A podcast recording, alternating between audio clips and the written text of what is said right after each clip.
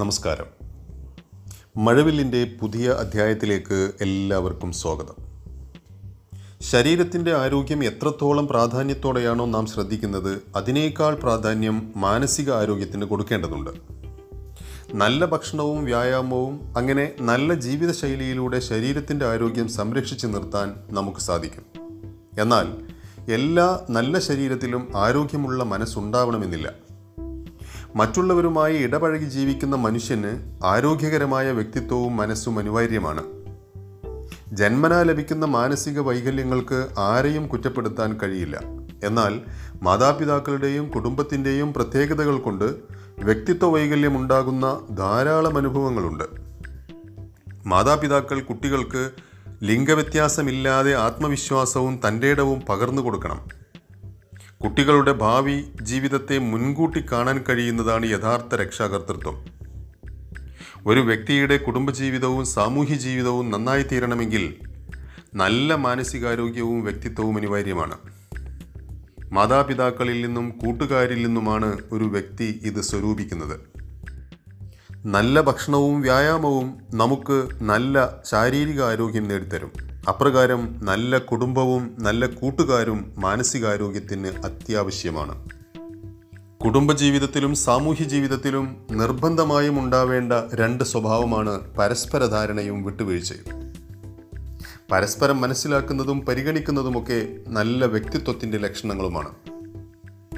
വിവാഹ ജീവിതത്തിൽ പൊരുത്തക്കേടുകൾ, ജോലിസ്ഥലത്ത് അസ്വാരസ്യങ്ങൾ, അങ്ങനെ ജീവിതം ദുരിതപൂർണമായ എത്ര കുടുംബങ്ങളാണ് നമുക്ക് ചുറ്റിലുമുള്ളത്. വ്യത്യസ്ത കുടുംബങ്ങളിൽ പിറന്നവർ ഒരുമിച്ച് ജീവിക്കുമ്പോൾ വ്യത്യസ്ത അഭിപ്രായങ്ങൾ സ്വാഭാവികമാണ്. കുടുംബത്തിൻ്റെ നന്മക്കായി അഭിപ്രായ സമന്വയത്തിലൂടെ മുന്നോട്ട് പോകാൻ നമുക്ക് കഴിയണം. കൂട്ടുകൂടാനും കളിക്കാനും അനുവദിക്കാതെ കൂട്ടിലിട്ട തത്തയെപ്പോലെ വളർത്തപ്പെടുന്ന വ്യക്തികൾക്ക് ജീവിത സാഹചര്യങ്ങളോട് യോജിച്ചു പോകാൻ ബുദ്ധിമുട്ട് അനുഭവപ്പെടുന്നു എന്നത് സത്യമാണ്. എന്ന് മാത്രമല്ല, മാതാപിതാക്കൾക്കും ബന്ധുക്കൾക്കും തീരാ ദുഃഖമായി മാറുന്ന ഉദാഹരണങ്ങൾ അനവധിയാണ്. ആരോഗ്യകരമായ നിയന്ത്രണങ്ങളിലൂടെ കുട്ടികളിൽ മാനസികാരോഗ്യം വളർത്തിയെടുക്കാൻ നമുക്ക് സാധിക്കും. കുടുംബത്തിൽ നിന്ന് ലഭിക്കുന്ന പരിഗണനയാണ് മനുഷ്യത്വമുള്ള വ്യക്തികളെ സൃഷ്ടിക്കുന്നത്. വ്യക്തി ഇടപഴകുന്ന എല്ലാ മേഖലകളിലുമുള്ളവരെ പരിഗണിക്കാനും അവരുടെ അവകാശങ്ങൾ അനുവദിച്ചു കൊടുക്കാനും വ്യക്തിയെ പ്രാപ്തനാക്കുന്നത് കുടുംബമാണ്. സുഹൃത്തുക്കളെ, പറഞ്ഞു നൽകുന്നതിനേക്കാൾ അറിഞ്ഞു നൽകുന്നതാണ് ഉത്തമം എന്ന് കേട്ടിട്ടില്ലേ? ഞാനൊരു ഉദാഹരണം പറയാം. ഒരിക്കൽ ഒരു കുട്ടി ഐസ്ക്രീം കഴിക്കാൻ ഷോപ്പിൽ കയറിയിരുന്ന വെയിറ്ററോട് ഐസ്ക്രീമിൻ്റെ വില ചോദിച്ചു. 75 രൂപ എന്ന് പറഞ്ഞപ്പോൾ കുട്ടി തൻ്റെ കയ്യിലുണ്ടായിരുന്ന ചില്ലറകൾ എണ്ണി നോക്കി. എന്നിട്ട് ചെറിയ കപ്പിന് എത്ര എന്ന് ചോദിച്ചു. വെയിറ്റർ അക്ഷമയോടെ 65 രൂപ എന്ന് പറഞ്ഞു. കുട്ടി ചെറിയ കപ്പ് ഐസ്ക്രീം ഓർഡർ ചെയ്ത് അത് കഴിച്ച് ബില്ല് പേ ചെയ്ത് ഇറങ്ങിപ്പോയി. കുറച്ച് കഴിഞ്ഞ് വെയിറ്റർ കാലിയായ കപ്പ് എടുത്തു മാറ്റാൻ വന്നപ്പോൾ പ്ലേറ്റിനടിയിൽ 10 രൂപ ടിപ്പായി വെച്ചത് കണ്ട് ആശ്ചര്യപ്പെട്ടു. നോക്കൂ നിങ്ങൾ, ആ കുട്ടി ഐസ്ക്രീം ഓർഡർ ചെയ്യുന്നതിന് മുമ്പായി വെയിറ്ററെ പരിഗണിച്ചു. അതായത് മറ്റുള്ളവരോടുള്ള ദയയും ശ്രദ്ധയും താല്പര്യവുമാണ് ഇവിടെ പ്രകടമായത്.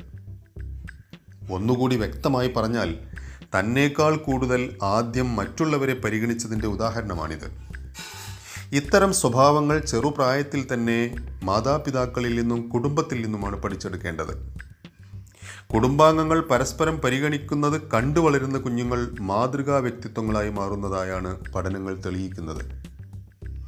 മാനസിക പിരിമുറുക്കവും പരസ്പര പൊരുത്തക്കേടുമായി ജീവിക്കുന്നവരേക്കാൾ ഇണക്കുരുവികളെപ്പോലെ പരസ്പര ധാരണയിൽ കഴിയുന്നവർ സന്തോഷത്തോടെ ദീർഘകാലം ജീവിക്കുന്നതായാണ് കാണുന്നത്. സമൂഹം നിങ്ങളോട് എങ്ങനെ പെരുമാറണമെന്നാണോ നിങ്ങൾ ആഗ്രഹിക്കുന്നത്, അതേപോലെ നിങ്ങൾ ഓരോ വ്യക്തിയോടും ഇടപെടുക. അതായത് സമൂഹം കണ്ണാടി പോലെയാണ് എന്നർത്ഥം. നല്ല വ്യക്തികൾ നല്ല കുടുംബവും നല്ല കുടുംബം നല്ല സമൂഹവും സൃഷ്ടിക്കപ്പെടും. നല്ല മക്കളിലൂടെ സമാധാനം പുലരട്ടെ എന്നാശംസിച്ചുകൊണ്ട് നന്ദി.